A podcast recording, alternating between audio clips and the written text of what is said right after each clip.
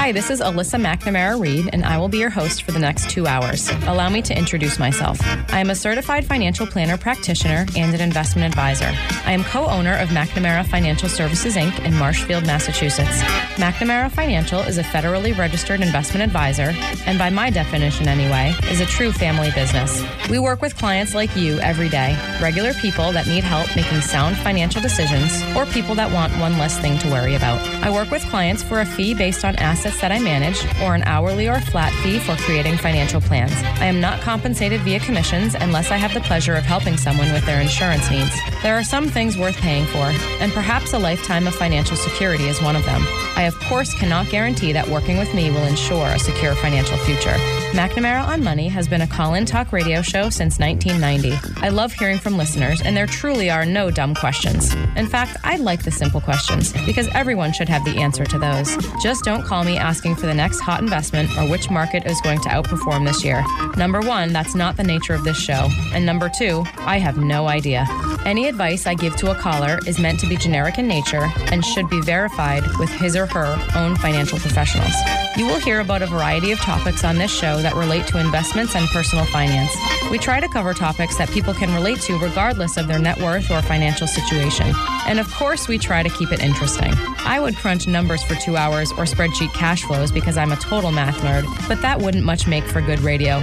Instead, I choose to educate people on topics surrounding big financial events in life, like marriage and divorce, kids in college, death of a loved one, career changes, and of course, retirement. I once heard that it is a smart man that knows what he doesn't know. I'm sure it was my dad that said that, and I'm also sure that it applies to women. That is why I invite guests onto my show that have expertise in different areas also related to personal finance. I feel it's important to note that the opinions of these professionals are not necessarily the opinions of McNamara Financial or any of its advisors. As long as we are on the subject of disclosure, I should note that while we may discuss investments and or markets on this show, that past performance is not indicative of future results. Thanks for tuning in. Good morning. You're listening to McNamara on Money. I'm Alyssa McNamara Reed, joined by my husband and business partner, Kirk Reed, and we are bringing in the new year, bringing in the new year, excuse me, with uh, some information for you on the second stimulus package that was passed right before the holiday here, titled the Appropriations Act of 2021. Normally, these um, normally like congress gives these laws you know uh, like a cute acronym. Yeah i was gonna yeah. say yeah like a, a cheeky little acronym there. Mm. like the cares act was oh yeah i'm gonna forget what it, but it stood c-a-r-e-s oh my gosh i forget what it stands for. But this one is does not have maybe they didn't have time well, to there's so many of them these days it's hard to it's hard to, it's hard to keep up yeah Corona, yeah, the secure coronavirus secure aid relief and economic security yeah okay thank you and the secure the one before that the secure act was uh, an acronym they probably most of them are. But anyway, yeah, it's like setting every to my knowledge, citizen, yeah, to my knowledge, appropriations yeah. is not an acronym. It's just the Appropriations Act. Um, okay, so a few other things, well, lots of other things um, to touch on, but one of them that is sort of pertinent to our business. Well, we, we mentioned at the beginning of the show that one thing that's not in the second stimulus package is the coronavirus related qualified distributions. That is not in here. In other words, uh, in 2020, people could there were there it was it was more tax efficient for people to draw money out of retirement accounts than it was in normal years. So people under the age of 59 and a half for example could draw money out and avoid the 10% penalty if it was a coronavirus related qualified distribution which essentially meant if you could prove that you were directly impacted by COVID 19, you could qualify for this tax efficient draw of up to 100000 from retirement accounts. And, and, and also, you can roll the money back in to completely avoid taxes, but you had three years to do it. Normally, it's just 60 days. Um, you could spread the taxes out over three tax years. So, notably, that is not in the Appropriations Act. But so, so in other words, that's that's behind us. The coronavirus coronavirus related qualified distributions are now behind us for 2020. But what is in the Appropriations Act is qualified disaster distribution. So it's the same thing, except it, ex- I believe it specifically excludes coronavirus as uh, a reason to qualify. In other words, the qualifications are that you have to live you have to have a principal residence in a federally declared disaster area. So examples would be like in if there was a flood in your area or a hurricane or some sort of a natural disaster and and the federal government declared it a federal disaster and you had a principal residence there, you could qualify for essentially the same tax efficient way to access money in retirement accounts, um, but it's not related to coronavirus.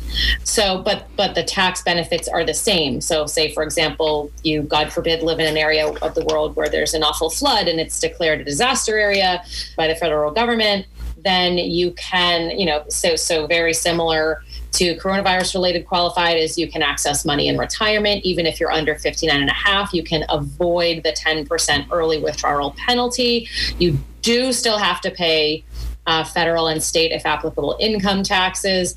Uh, you have up to three years to roll the funds back in. If you do it in a future tax year, you have to amend your taxes. But uh, you also have you can also elect to spread the taxes due out over three years. So it's it's still the same unique sort of tax efficient ways to access money in retirement. Same as it's I think it's the same language as in the coronavirus related qualified distributions and the same cap of hundred thousand dollars, but it's it's not for coronavirus. It is for it is if you are in a qualified disaster area. Did I miss anything on that? No, I was looking at it as you were as you were talking. I think that I mean, that pretty much covers it. And unfortunately, I just, I don't know if it's global warming or what, but unfortunately, we just, we seem to hear about natural disaster after natural disaster in different areas of the world and in the country. And I guess in the country specific as it relates to this. But that's awful that, you know, it's nice that they were being a little bit proactive in this regard. But, and I'm sure, I'm sure, I'm sure that awful that we have to think about that. Yeah. And I'm sure there's more than we even realize because, I mean, we're so focused on our own, our own issues with the, you know, the coronavirus and everything else going on. So I'm sure there's more than we even realize. Yeah. Okay. That's that's just a little probably enough on that one. Um, I don't know how common. I guess I don't know how common that will be until unless we have a natural disaster in our area or a federal disaster.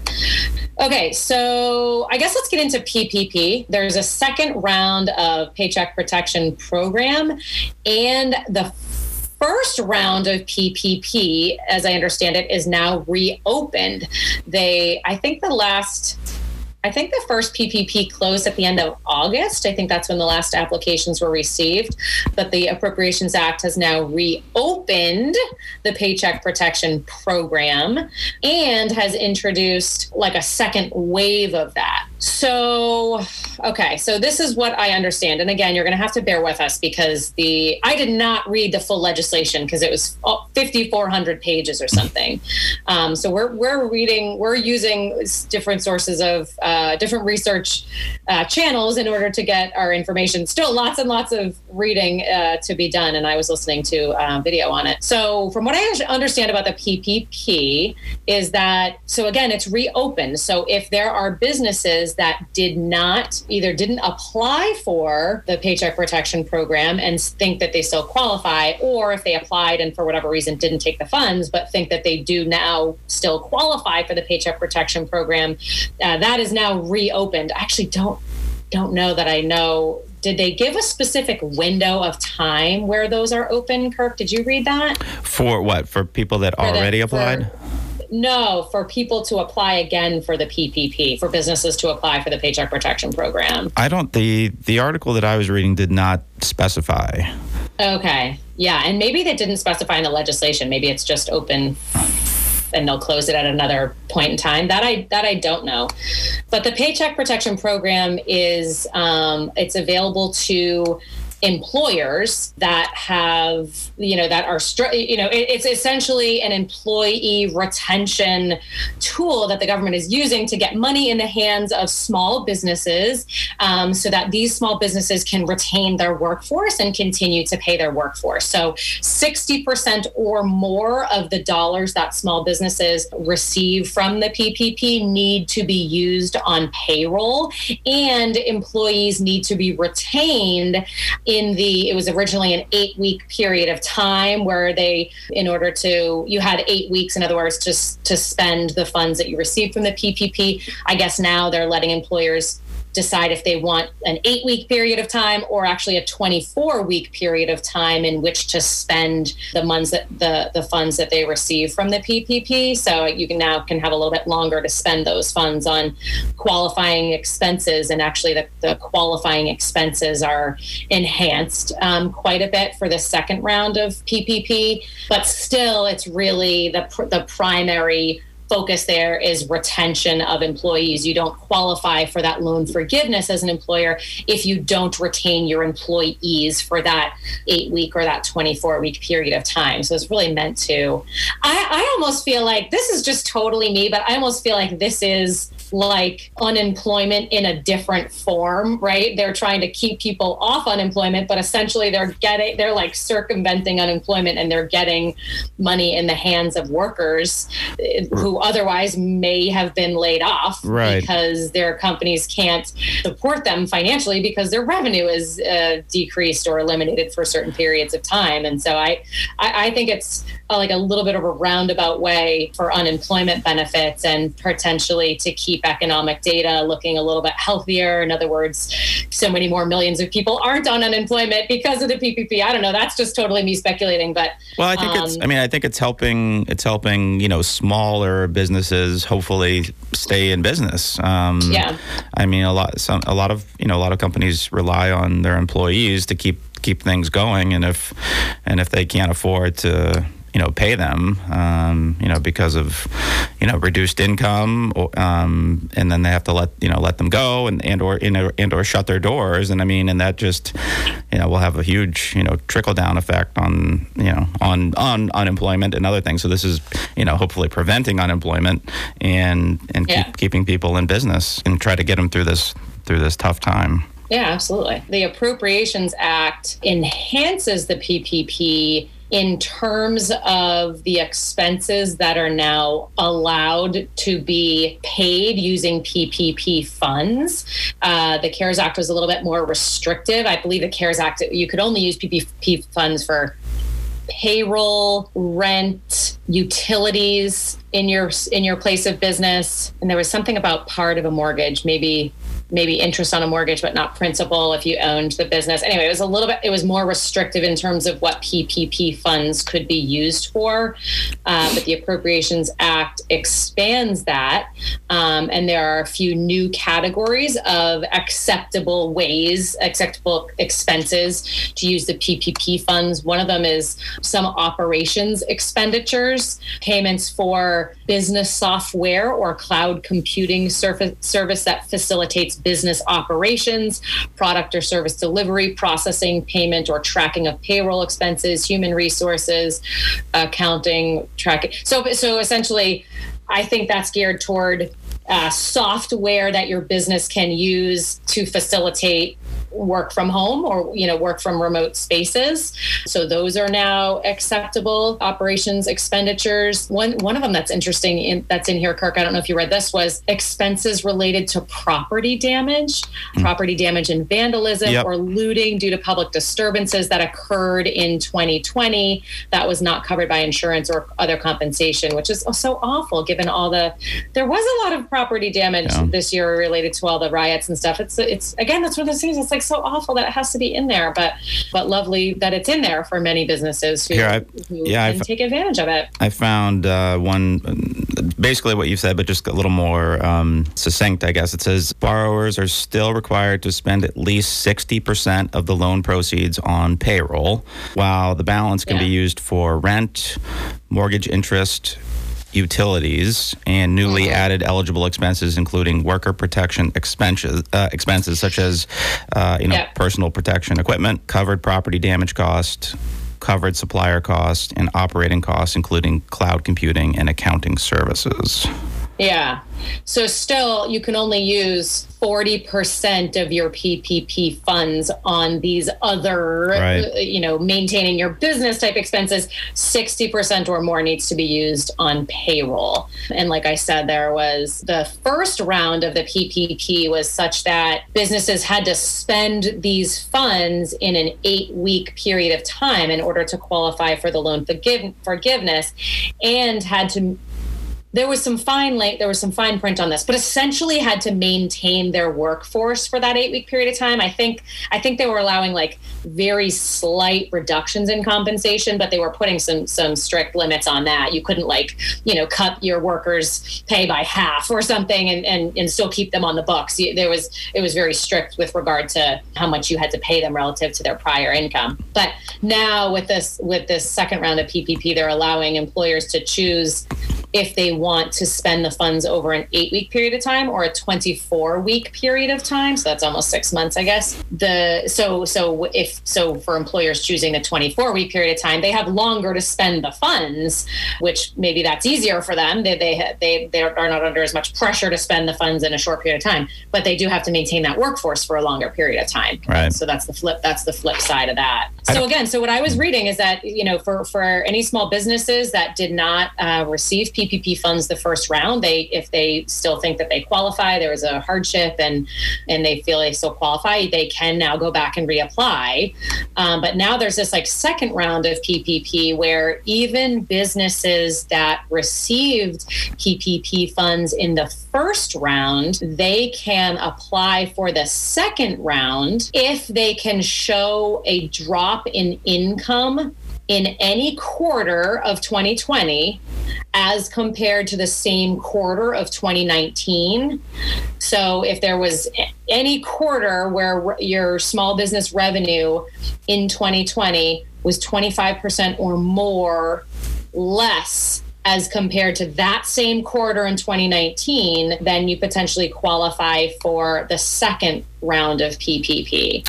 Yeah. Um, I believe it's the same two and a half times average monthly expenses, and there's a little bit of a uh, exchange there for uh, for a restaurant or food services related. Oops.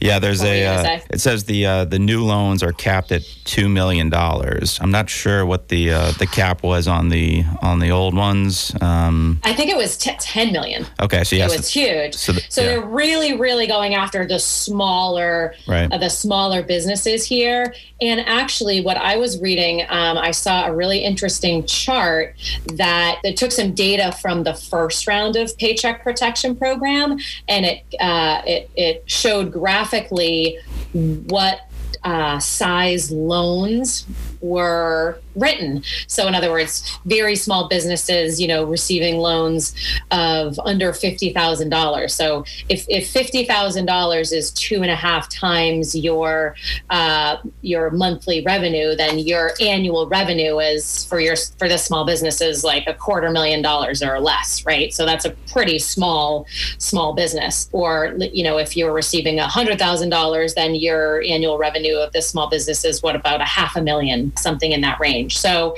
so the, it really, actually, this chart I looked at was that 68% of the PPP loans written in the first round 60 more than 68% of them were for $50,000 or less. So the vast majority of the PPP loans that were written were for the smallest of the small businesses.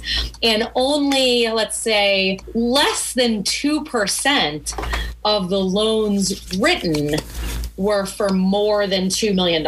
So the very large, you know, businesses with, you know, million, uh, what is that, 10, 15, 20 million dollars uh, in revenue, the, the vast majority, you know, that was the vast minority of the PPP loans written. So I, you know, I, I think that those statistics are probably made Congress very happy and that they, I think that their intent of the PPP was to really help the mom and pop shops and the small local businesses. And, and based on this data, that's really what happened. So, and, and so again, 68% of the loans were for $50,000 or less, meaning that's a pretty small, small business. And 80, what is that, 81 or 82 percent of them were for less than $100,000. So, um, really, the in terms of the number of loans written, of course, the dollars are different because you know even if it was a small amount of large loans that were written, it's still a lot of dollars.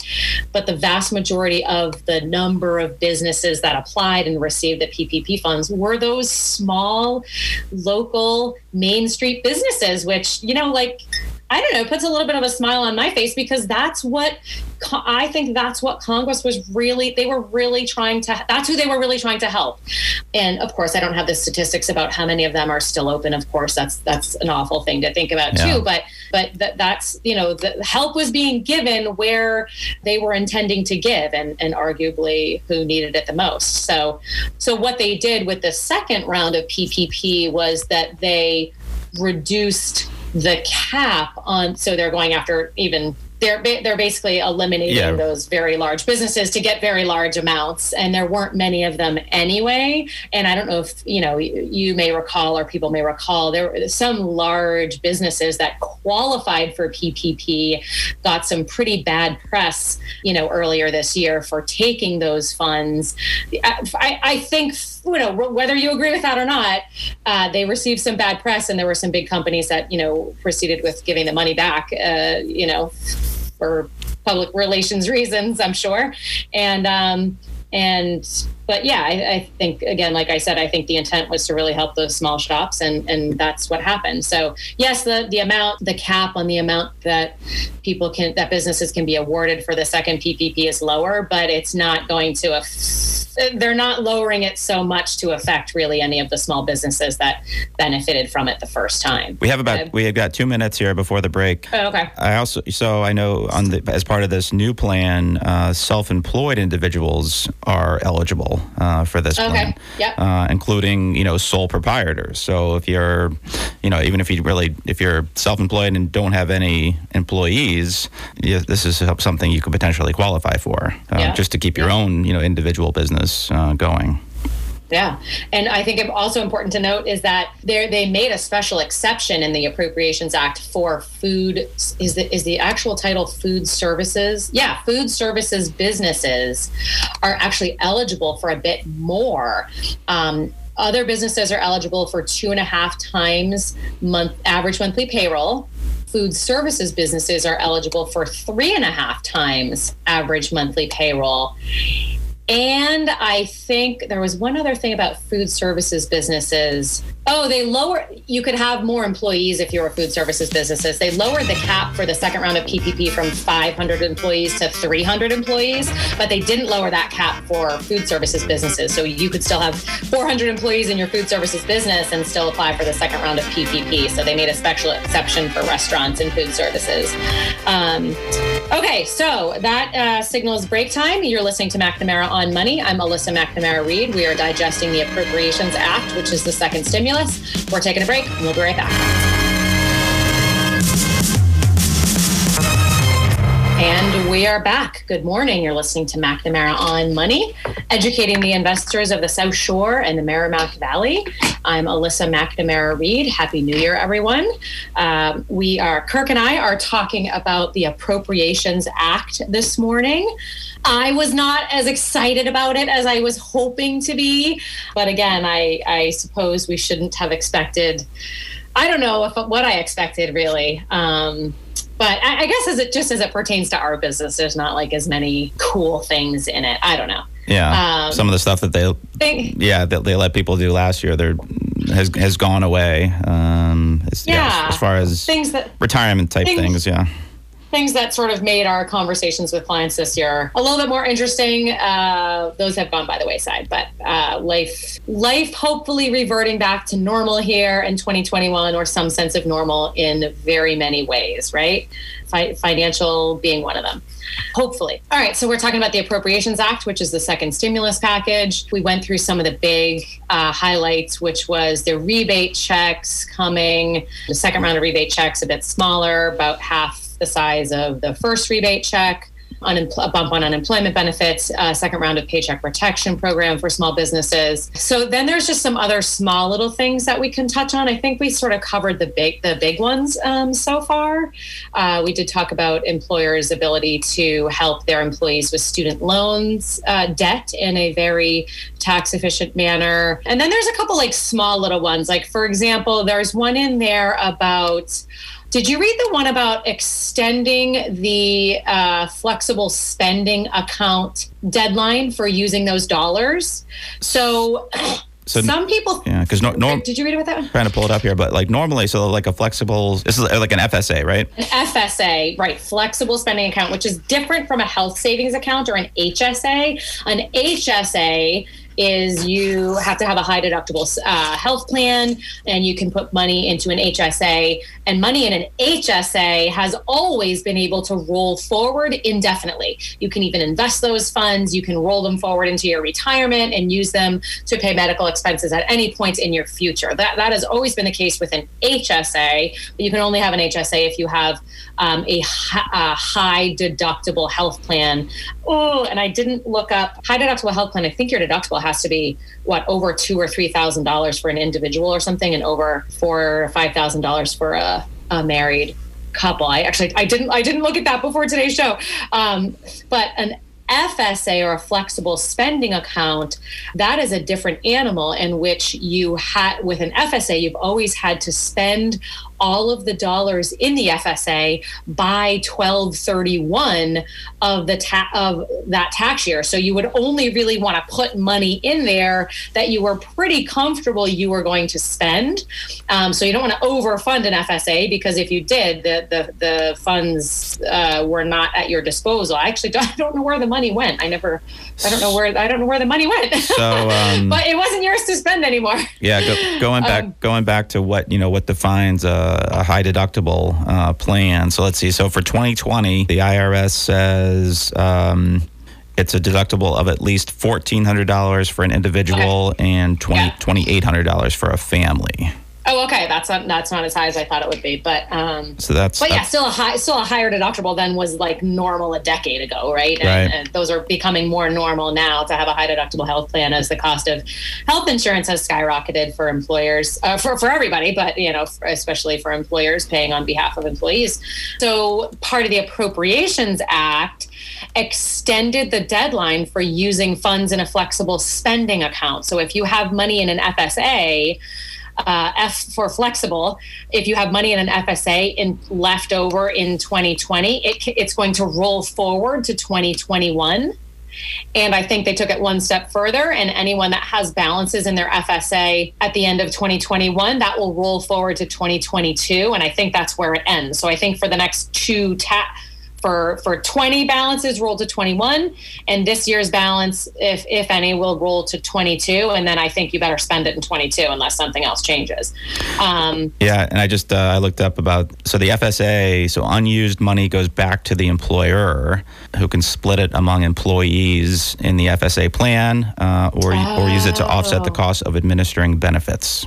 Oh okay. So that's I, where, never, I never thought about that that's where the unused money goes Okay. One little thing about the FSA, though, I think, is that employ and and by the way i don't know how common fsas are i don't meet very many people who have a, a flexible spending account so i don't know how common these are but one little n- note is that if you do have an fsa you need to confirm with your employer that they are like opting in for this provision or something. They have to somehow opt in and accept this little provision here, this little exception for the next uh, tax year. I don't think it automatically is happening. So if you have an FSA, ask your HR or your employer if they're going to opt is there a title for this kirk? What are they what are they? This particular um yeah i don't know if they just ask your employer if they're opting in for the the deadline expen- extension as a result of the appropriations act.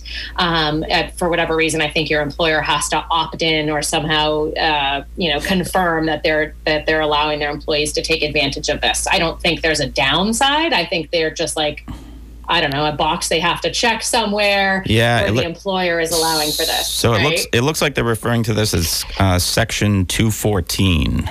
Oh, okay. Um, It says here Section 214 also allows employers to adopt up to a 12 month grace period for 2020 okay. and or 2021 unused balances. But it looks like, yeah, it says once again, such relief appears to be up to employers. Uh, yeah. So impacted employees should inquire accordingly.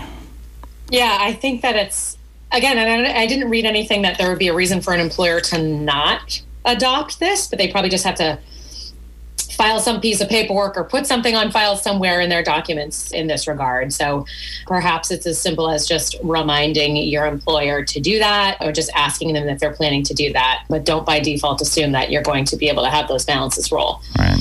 Okay, there was a couple little things in there related to education. Well, there was an education tax credit change and from what I understand, there there have always been like three different ways that people could there's like there were three different tax credits that were available to people that had education expenses and they basically just the appropriations act is whittling that down to two but it's not necessarily a bad thing because they're they're increasing the amount of people that can you still hear me my yep. my video yeah, you, yeah you broke out for a second but okay. I, I can hear you okay Okay, maybe because I, my my laptop's going to run out of battery, but hopefully it lasts the next 19 minutes because I think you stole the the MacBook charger. oh oh, so you're on your own if my if I cut out. Okay. Um, so yeah, so there have always been like th- three tax credits for you know for people that were you know had education uh, expenses for themselves or for their dependent kids, and th- so they're they're they're eliminating one of them. But from my reading, uh, this is not necessarily a bad thing because more people are going to qualify for the other one. Um, so this is not necessarily a bad thing. I guess they they are eliminating what they call one of the above the line deductions for tuition and uh, tuition and related expenses. They're eliminating that one, but they're allowing for more people to qualify for the lifetime learning credit. That's always been available, but the income thresholds were pretty low before, and now they're increasing those income thresholds. So now more Americans will be able to qualify for the lifetime learning tax credit uh, which is basically available for people that have tuition and tuition related expenses for them or for a family member, uh, for a kid, a family member. So that's on. The, so they eliminated one, but I, from my understanding, it's not a bad thing, at least for most Americans. Most Americans will still be able to um, receive uh, a different credit and and not be negatively affected by that one. Um, anything else on that one, Kirk? So that's they eliminated just an above the line deduction, but you're still going to be able to get many people will still be able to get the lifetime learning tax credit and another tax credit called the American Opportunity Tax Credit. I don't think there was a change made there, but that's still in existence. So there's now just two tax credits available for people with tuition expenses, not three, but apparently yeah. it won't negatively affect very many people, if anyone at all. What else do we want to cover in there? The only other couple little small things were. Do, do, do, do, hold on, where was one? Something about. Well, I have, there was one here about. Um, you know, a change to medical expense deductions. I can, oh yeah, that's right. Just, yeah. I can just read, you know, read what this little summary here. It says. Um, let's see, it says Section 101 of the Taxpayer Certainty and Disaster Tax Relief Act of 2020 uh, provides a welcome change that tax planners have been clamoring over for the better part of a decade. Uh, it permanently restores the AGI hurdle rate for medical expenses, uh, medical expense deductions to 7.5% of AGI. In recent years, the hurdle rate had oscillated between 7.5% of AGI and 10% of AGI, and for a while even depended upon a taxpayer's age. Uh, now, the 7.5% rate is restored for all taxpayers for all future years. Uh, and then in parentheses, it says, or at least until Congress changes its mind and, again and passes another law. Yeah, I, yeah, so I remember when this was increased to 10%. Yeah. Um, so basically, what that means is people people can um, deduct medical expenses um, if they exceed seven and a half percent of adjusted gross income, which, as we talked about, is like almost the same thing as gross income. But in the past, there have been years, and I think it was like age dependent also in the past, where you could only deduct medical expenses if they exceeded 10% of your adjusted gross income.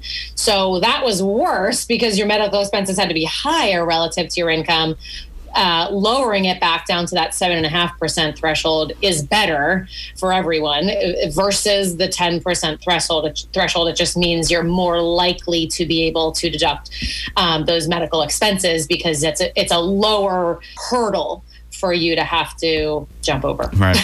No. yeah. Exactly. Exactly. Yeah. yeah. So it, yeah. Um, yeah, so I did see that one. So hopefully there will be no more uh, changes in the future because that was confusing for years there when I could never remember if it was seven and a half percent or ten percent because it did change a few times. There was one other little one about payroll taxes. We talked a little bit about FICA taxes or payroll taxes, Social Security and Medicare taxes earlier in the show, and I actually didn't remember this, but I guess as a as a part of the CARES Act, and I again I didn't remember this one, but I guess as part of the CARES Act, you could and uh, someone could delay paying for the for I think it was for the fourth quarter of 2020 someone could delay paying their FICA taxes and start repaying them in 2021 and they would have the first quarter of 2021 in order to repay uh, payroll taxes that they that they didn't pay in 2020 again I don't know from my from my reading I don't know that this was super common or, or really much taken advantage of um, because that had to be facilitated through your employer and through payroll. I don't know how many people took advantage of this, but essentially they could have increased their disposable income in 2020 by eliminating or, excuse me, deferring payroll taxes, but they would have had to. But they had whoever did that has to pay them back in 2021. They still are they still owe the government those taxes. They were just kind of kicking the can down the road. Um, and again, I don't know how I don't know how many people took advantage of that. I actually didn't remember that. I never heard, I never talked to anyone who did that. But what the Appropriations Act did is they just made a small change regarding people paying those funds back. So uh, I guess the first law, the first legislation that passed was that people had the first, I think it was the first four months of 2020 to pay that back. But now they have I'm sorry, excuse me, the first four months of 2021 to pay back those FICA taxes if you, you delayed them last year. Now the Appropriations Act ex- gives you the entire calendar year 2021 to pay back those payroll taxes if you deferred them at the end of last year. But again, I didn't read much that indicated that that was really widely taken advantage of other than they just referenced one employer being the federal government i guess some federal government workers by default had their payroll taxes deferred and those people will be seeing a slight increase in fica taxes for calendar 2021 in order to pay back those taxes from last year. So again, I don't. I did you did you run across anyone that took advantage of that? I did not. I don't recall. Yeah, no, I don't recall speaking to anybody about that. Um, yeah. So I, I think yeah, as far as I know, that was little used. But yeah, maybe that was something. Yeah. That, maybe that was something that, that bigger you know bigger employers took advantage of, perhaps. Yeah, I don't know. And so, well, if if so, if you see a slight bump in payroll taxes for this year um, and I'm not, I'm not actually sure. I don't know how many people would notice that. I guess you'd know, maybe notice your paycheck changing, although many people's paycheck changes at the beginning of the year anyway for like cost of living adjustments. Hopefully people get cost of living adjustments most years anyway. And yeah, I don't, um, I don't know. About, anyway, I don't know about this year, but yeah, we'll see. Yeah, yeah. That, I don't know. Yeah. Yeah. And like the one other thing that I have here on my notes about, um, uh, provision of the Appropriations Act was um, oh, the CARES Act um, had a small little provision in there, re- literally small in terms of dollars, regarding um, an above the line deduction for charitable contributions. It, above the line deduction is meaning you can have that deduction even if you don't itemize. So people that take a standard deduction could still take an above this above the line deduction for charitable contributions. But it was so small. The CARES Act created this, but it was so small, three hundred dollars per tax return. So you know, yes, encouraging people to give money to charities. Uh, this year, um, but a pretty small tax credit of 300 bucks per tax return. So that was created by the CARES Act for calendar 2020. The Appropriations Act extended that through 2021. And I think one small change that they made is for married couples, they could double the credit to 600 bucks. I think the original, uh, the CARES Act and the original creation of this here was it was just $300 per tax return. Now for a married couple filing jointly, they can double it to 600 for 2021. But still, like, not incredibly newsworthy there, given the relatively small um, dollars involved. That's a pretty small tax credit. Um, in many, in my opinion, and many people's opinion. There was what one, else there? Yeah, there, there was one other thing that they mentioned, although it actually they didn't go too too much in the detail, and it doesn't happen actually. Um, uh, go into effect for a couple years, but it was talking about the you know the application for financial aid uh, for you know for college and oh the FAFSA that's right. Yeah so basically it was oh, just yeah. it was just saying they're going to simplify uh, the FAFSA um, which stands for the free application for federal student aid. Um, but it's it's not going to take effect until July of 2023 um, so it really doesn't happen for two years but um, basically they're they're just going to simplify the the form uh, and the process, which I, you know, yeah, although, although, I have not so great. I, I, mean, yeah, I haven't I haven't gone so through great. it myself, but I know that it's uh, pretty daunting. Um, it says here that like currently on the FAFSA, there's 108 questions um, on, on the current form, um, and they they don't they don't saying what the new number is, but they say it's going to be substantially uh, reduced, um, and so they're going to try to make that that process a little bit a little bit easier, um, you know, going going forward. It also says for people, you know, people uh, students who receive the Pell grants, uh, well, basically it's going to reduce, you know, basically going to change things so that you know their expected contribution is going to have a certain amount, uh, basically by default, mm-hmm. uh, which just kind of makes that whole process uh, a lot easier. So that's fantastic, and I. But thank you for that. I did read about that, and I, it struck me as such a random thing to be in this act because everything else was sort of related to you know stimulus and uh, increased tax credits and getting money into businesses and, and people's hands. This, this one was like so random. Yeah. Right? Yeah no yeah you're right. Um, well i guess it kind of but it also kind of, kind of goes into people that ha- you know people that have you know less income uh, it's basically going to really simplify that process for them um, yeah. as far as what they're you know what they're going to be expected to pay, um, and you know just really streamline the process. Yeah, well, that is good. Coming mid twenty twenty three, right? Yeah. So for um, yeah for for seniors that are graduating in 23 and entering school fall of 23 um, that'll be an easier application the fafsa and they're changing some of the language in that as well but that that's good from what i understand again, our kids are young. We haven't gone through that process yet, but um, well, now it's going to be so much easier. it's going to be, yeah. It's I think from what I understand, that is really a complicated application, and I I know there are professionals that you know made part of their living anyway by helping people fill out the FAFSA, so it could be quite complicated. So that's great. One other little uh, little note for small businesses, uh, as a part of the Appropriations Act, they made it so that small businesses can deduct 100% of meal expenses for as long as the food or beverage was provided by a restaurant. So this is a little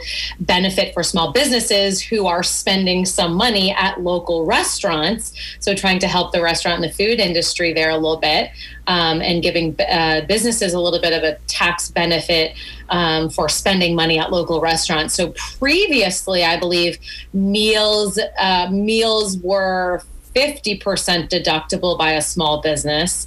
Um, gosh, I wish we had a CPA here with us today, but I believe meals were previously 50% deductible, and now they, are as part of the uh, CARES Act, uh, I'm sorry, sorry, the Appropriations Act for 2021 and 2022, it looks like meals expenses um, that a that a business incurs will be 100% deductible as long as I think the actual language in the bill is as long as uh, they're 100% deductible for food or beverages provided by a restaurant. It doesn't say at a restaurant, it says by a restaurant. So theoretically, takeout and things. Um, uh, would still qualify. Like I know, you know, back when uh, Kirk, back when we were, at, you know, at the office in a normal capacity yeah. earlier this I, year. I don't. No, I don't. Years. I don't. I don't remember.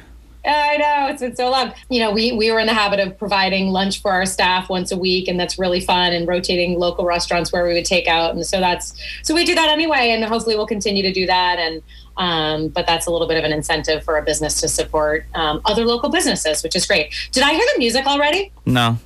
Oh, I thought I, I was like, wait, we have we still have four or five but, more minutes, right? Yeah, but I mean, so yeah. it's I mean, it sounds so. I, I mean, I don't know. I mean, they're, they're just trying to trying to kind of promote this so that people are going to hopefully um, use business uh, use uh, restaurants who are who are hurting right? I mean oh yeah. uh, they're they're trying to support the food industry here which yeah, is so having a real tough time. Yeah, yeah, so a tax a tax benefit for you know supporting your you know local restaurants and things which is which is great. Yeah yeah Okay, so that is that's everything I had on my notes for the Appropriations Act of 2021, which was passed right here before Christmas. Um, that this is the second stimulus package. Um, just really quick, we went over this at the very beginning, but notably, um, what's missing from the act is waiver of required minimum distributions. So it looks, unless there's another stimulus passed or more legislation, uh, it looks that required minimum distributions will be required in 20. 2021. Uh, that's certainly notable for our business and for our clients. Um, again, who knows what will happen later this year, but as of right now, required distributions are allowed. I'm sorry, are re- they are, are going are to be required. required. Yeah. yeah. yeah. So that was missing. That was something that kind of like we were on the edge of our seat. You know, is that going to be in there? Is it not going to be in there?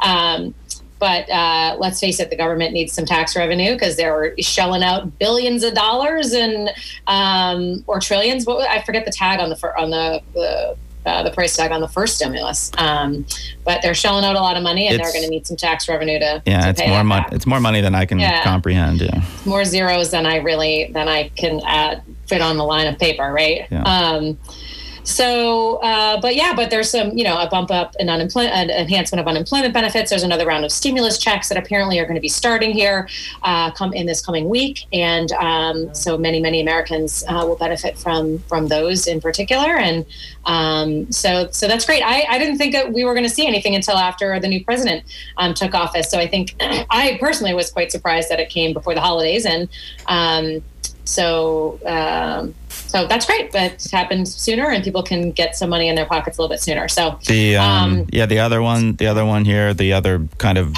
notable um, missing item was the the unwanted uh, RMDs from last year. Um, you know, so last year some people had taken out their you know required distributions. Um, we got about two minutes, Alyssa, uh, okay. before you know before they, the CARES Act was uh, introduced, and so um, you know they were able. The first at first there was a 60 day rollover period uh, where they could put the money back into their IRAs if they decided they didn't need or want that money, um, and then um, you know they allowed to, them to do it up until. Um, August 31st uh, was basically the last day that somebody could put that money back in. Um, and that was something, you know, that, you know, again, you know, related to the RMDs for this year, um, you know, maybe perhaps hoping that that would be extended, but it, but it was not. Um, right. So that basically has, you know, that did expire on August 31st and uh, has not been, uh, been extended any further. There's the music. I hear it now. Uh, all right. Well, thanks for listening, everybody. You're listening to McNamara on Money. You can catch our podcast on your podcast app. Search McNamara on Money. Uh, we take all of our live shows and we turn, turn them into podcasts for any shows that you miss. Um, you can find out more about us at McNamaraFinancial.com or McNamaraoftheMerrimack.com. Um, I hope you enjoyed that show today about the Appropriations Act. I think this is going to be great for a lot of Americans that are struggling. Um, and everyone, uh, enjoy the weekend. Thanks for listening. Have a great day. Bye bye.